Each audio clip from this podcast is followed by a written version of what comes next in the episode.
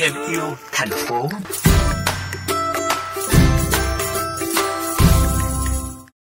Quý vị thính giả thân mến, mạng lưới tuổi trẻ hành động vì không khí sạch YCCA là dự án về truyền thông môi trường và giáo dục STEM nhằm thúc đẩy sự tham gia của thanh thiếu niên trong các hoạt động nâng cao ý thức về môi trường, bảo vệ sức khỏe cộng đồng, tập trung về chủ đề ô nhiễm không khí tại thành phố Hồ Chí Minh. Qua quá trình hoạt động, dự án đã nhận được rất nhiều ý tưởng của học sinh trung học phổ thông và sinh viên tham dự hội trại sáng kiến thanh niên hành động vì không khí sạch với giá trị tài trợ lên đến 1.000 đô la Mỹ của lãnh sự quán Mỹ. Thêm yêu thành phố ngày hôm nay, mời quý vị cùng gặp gỡ với Nguyễn Mỹ Linh, điều phối dự án mạng lưới tuổi trẻ hành động vì không khí sạch.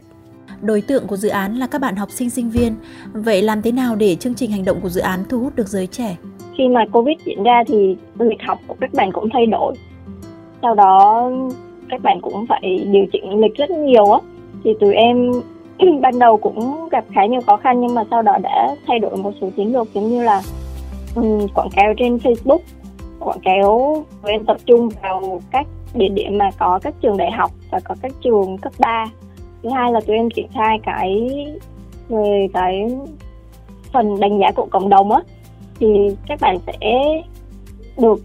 nội dung về dự án của các bạn sẽ được đăng tải trên fanpage sau đó các bạn sẽ kêu gọi bình chọn cho dự án thì nó cũng góp phần được uh, góp phần được lan tỏa cái cái cái YCCA này hơn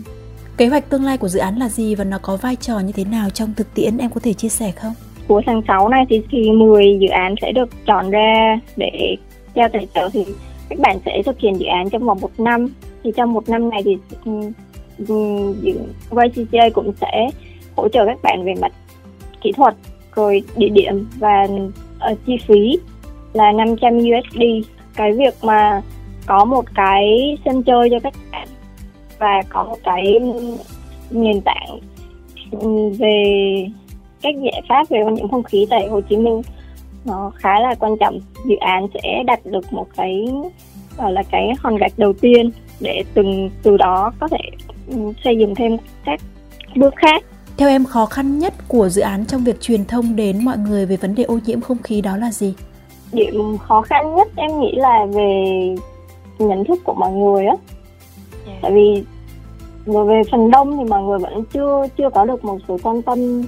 nhiều cho lắm. Mọi người vẫn chưa thấy được cái tác hại của ô nhiễm không khí. Tại vì những tác hại của ô nhiễm không khí thì thường nó là lâu dài. Cảm ơn linh về cuộc trò chuyện ngày hôm nay